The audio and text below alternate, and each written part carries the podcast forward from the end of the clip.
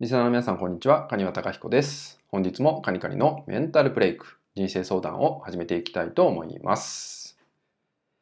えー、今日はですね、ちょっとお伝えしたいことがありまして、えー、先日ですね、えー、僕のインスタグラムがですね、5000人にね、フォロワー数がね、まあ、なんとかね、達成しましたんで、まあ、ちょっとその記念も兼ねてですね、え特別にね、無料で、まあ、15分オンラインカウンセリングっていうのをね、え募集したんですよね。ですごくねたくさんの方がね集まっていただいて、まあ、15分間っていう限られた時間の中で、まあ、一つのねご相談をねアドバイスするっていうことをやったんですけど、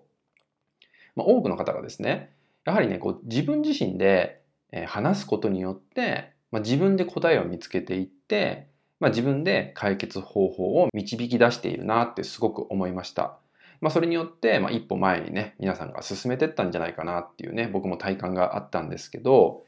で、今回ね、お伝えしたいのは、えー、相談とかね、することもあると思うんですよね。で、相談の仕方を変えてみるってことをすると、自分の軸が見えてくるんですよってお話をね、していこうかなと思います。まあ、これはですね、まあ、そもそも答えは自分の中に、えー、必ず存在しています。で、それを話すこと、人にね、話すことによって、より明確に導き出していくってことをね、大事にしてもらえるといいのかなと思ったんで、えー、あなたも、まあ、ぜひね、こう何か悩んでるとかね、えー、問題があるって時に、一人で抱えないってことを大切にしてほしいかなと思うんですよ。えー、自分の中にあることを、まずは何でもいいので話してみる。その時に相談の仕方を変えてみるっていうのはどういうことかっていうと、自分自身はこう思っているっていうのを最初につけてほしいかなと思うんですよ。まず自分の考えって必ずあると思うんですよね。それをまず先に伝えた上で、まあ、身近な方だったりとかね、まあ、頼れる方にご相談をしてみると、えー、話しているうちにですね、自分自身の中で、えー、答えがね、明確になってきたりする。そんなね、体感があります。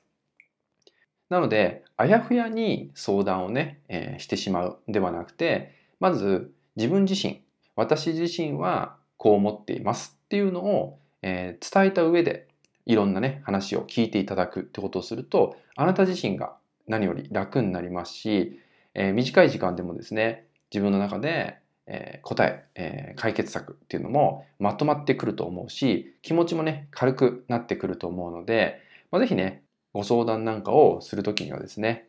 え、相談の仕方を変えてみる。自分の中でまず私はこう思っていますっていうのをまず最初に伝えてみるってことをしてもらえたらなと思います。はい。それではですね、今回の内容は以上になります。最後までご視聴いただきましてありがとうございました。